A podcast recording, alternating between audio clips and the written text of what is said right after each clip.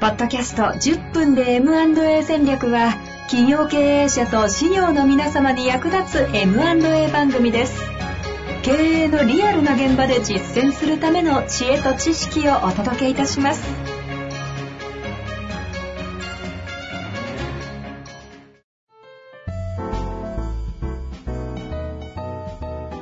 こんにちは、遠藤和樹です。白川正義の10分で M&A 戦略。白川さんよろしくお願いします。お願いします。さあ、ということで、2023年入って初回の収録になります。改めて、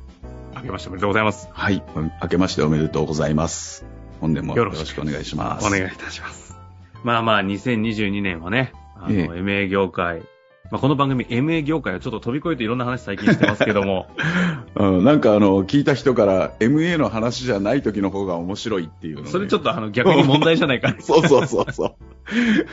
う、うん。10分で M&A 戦略だっていうね。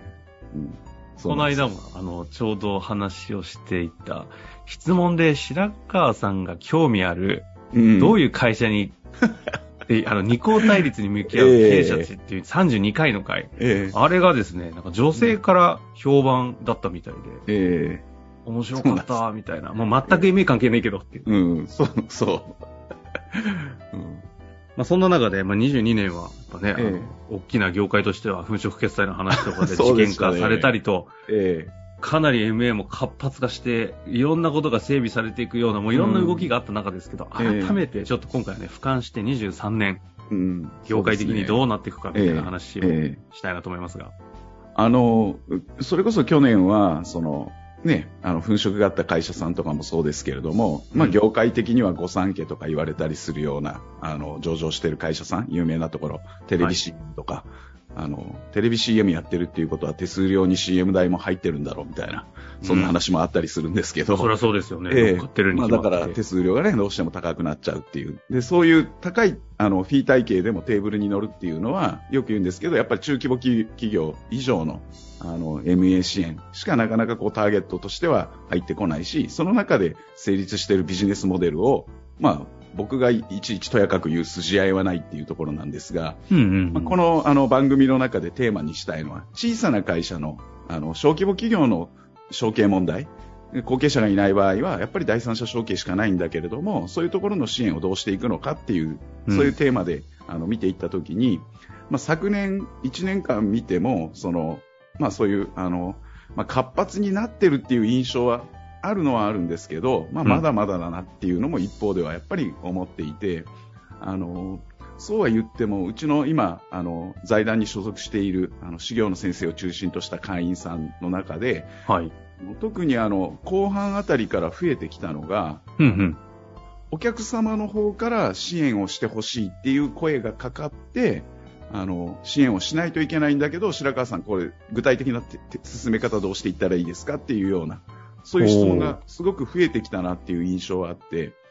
つまりこれは、あの、動向として、やっぱり経営者の方たちが第三者承継の、そういう可能性みたいなことを少しずつご自身で掴み始めているんだろうなと。あの、ずっと言ってる啓蒙活動がやっぱり大事だっていうところが少しずつ、うん、補助金とか浸透してきてるような。うんうん、マスコミとかの、あの、そういう、あの、今ね、増えてますもんね、番組もなんか、うんうんあの、吉貝のかまぼこもそうですけど、うん。そういう承継し、承継をね、小さな会社でもできてっていうような、で、そういうのがあったからだと思うんですけど、やっぱり経営者から言われて、うちの会員の皆さんが、あの、実務を、あの、どう、どういうふうに進めていくかみたいな相談がやっぱ増えてきてるんですよね。はいはいはい。この傾向って多分、まあ、その、これから先、減っていくことはないわけで、まだうん、当面の間はですね、ずっとじゃないんでしょうけど、まあ、5年、少なくとも5年ぐらいは、まだまだその、承継問題っていうのはずっと続きますから、あの、後継者いなくって、なんとかこう、続けていくにはどうしたらいいか、従業員さんがいる、取引先があるみたいな中で、あの、そういうことで悩む経営者の方は増えてくる。そういうところに、あの、いろんな情報が、あの、きっちりと渡るようになれば、あの、経営者の方から相談が上がってくるっていう、多分そういうのがますます、あの、多分今年も多くなってくるんだろうなと。ちなみに、以前までは、その去年の前半戦であえてじゃあ国っていうと、あの、声が上がってくるっていうよりも、その修行の方が提案するみたいな形が多かったっていうことですか？方向としては、うん、そういう、そういう、そうしないとなかなか、あの、問題意識として、あの、後継者がいない場合に第三者承継っていう方法があるっていうことに、アンテナが立ってる人がどうしても少ないっていうか、うん、うん、そういう傾向だったと思うんです。第三者承継すればいい形でのその出口戦略としてあるのに、やっぱり生産で終わっちゃうみたいなことがあったものが、経営者たち自らが、これって第三者承継ってうちできないのかなみたいなことが結構出始めてて、修行の方が逆に、やべ、来たぞっていうのが増えてるってことですね。ええ、そうだと思います。で、おそらくこれがまた加速度的に増えてくるので、あの、まあ、そういう意味では、あの、修行の先生たちはぜひですね、そういう相談があった時に、しっかり答えられるように、あの、備えておく。あの、備えるって言っても、ご自身がそういう支援が、あの、必ずしも、あの、事務所の戦略としてとか、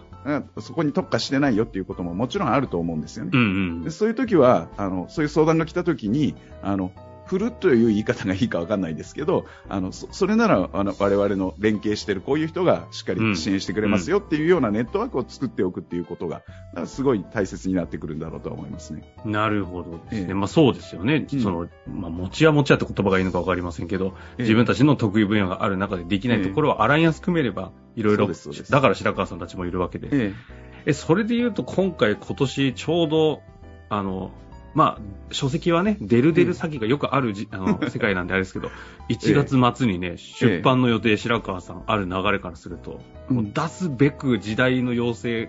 からなんかだ決まってるって感じなぐらい 大事なタイミングですね。いや、そうですね。そういう意味ではタイミングも、あの、すごくいい、いいのかなとは思ってます。あの、特に、あの、経営者の、これあの、最初、そのね、書籍どういうふうな、あの、対象で書くかっていうことを当然考えるんですけど、ね、あの、できればですね、経営者の方も、その、それを支援する人たちにも、経営者の方っていうのもまた今度は売り手さんだけじゃなくて買い手さん。うん。え、っていつも言うように、結局は引き継いだ方が、その成長発展していって初めて成功なわけですから、はい、そういう意味では買い手さんも含めて、あの、よくですね、ちょっと 余談かもしれないですけど、あの、会員からですね、うちの財団に所属してる、ええ、言われるのが、うちのクライアント若いんで後継者問題白川さんあんまりないんですよねっていう方いらっしゃるんですけど、後継者問題って後継者がいない会社だけの問題じゃなくて、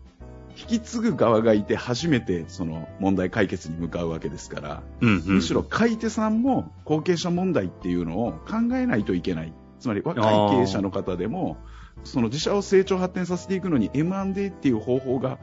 あるっていうことをやっぱり考えておいて、その、あの、先に後継者問題の解決っていうのがあるんだっていうことはぜひ知っておいてほしいなと思うので。そうかそうか。買い手に回れるっていうことそのものが、後継者問題の解決に寄与できるっていうことを忘れないでくれ、ね、ええ、ええ、そう。そうやって考えていくと、その後継者問題、第三者承継っていうのは、なんとなくその後継者がいない会社の高齢高齢な経営者の方の問題だろうと思いがちなんだけどそうじゃなくてやっぱり全ての企業に関係している課題であるっていうことが、うん、あの見えてくると思うんですよね。うんうん、でそこに支援者として、まあ、僕らはやっぱりこう小さな会社は特にあの一番寄り添っているあの事業の先生たちがその支援をするのが最もふさわしいしあの、まあ、やっぱりあのいろんな調査結果でもね、一番最初に経営課題相談するの誰ですかって言ったら、まあ、税理士の先生、税理士でしょう。うん。修行の先生っていうのも間違いないわけで。確かに。うん。その時に先生、あの、第三者承継って言ったら、いや、うちは関係ありませんって、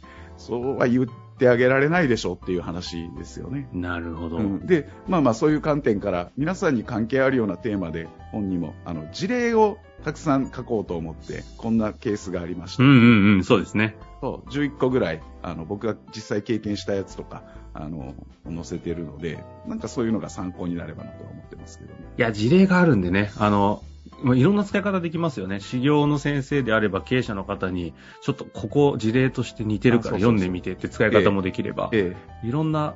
活用方法があるので、でぜひ活かしていただきたいですけど、いや、非常に面白いんでね、事例。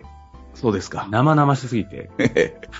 うん、まあ実際にね、経験したやつですから、僕が生で。はい、あの、編集者がね、あの、やっぱりエピソード系だと白川さんの筆が走っちゃって、枚数が増えるんじゃないかって心配するぐらい、ええ乗っていくときは乗っていくんでね、ノリノリで書かれてましたけど。書きながら、あの、昔のことを思い出して、ちょっと目頭が熱くなるやつになったりして、ねうん、いや、そのぐらいの思いをね、込めて書かれている本ですので、番組でもね、書籍と、徐々にあの、書籍と連携しながら扱っていったり、解説したりできるので、非常に楽しみですが、一旦今日はね、2023年 MA 業界、もう待ったなしの時代、よう10年前ぐらいから仕掛けてたなというのをね、改めて思う年になりそうですね。ええ、そうですね。はい。ということで、今日は終わりたいと思いますが、次回は書籍でもあるだろう。うん、MA コンサルの、これが本物なのか、偽物なのかの見極める診断テストです。重要なテーマですよね。だから結局、その誰に相談するかで、全然将来が変わってしまうっていう可能性があるわけですから、特にこれは経営者の方にとっては大事な話大事ですし、はい、突きつけられる修行にとっては、おいおいおい、白川さん、よ出さないでくれよというものもね、声も聞こえそうですけども、まあ、現実直視ということで、はい、次回の方、楽しみにしていただけたらと思います。はい。終わりましょう。ありがとうございました。ありがとうございました。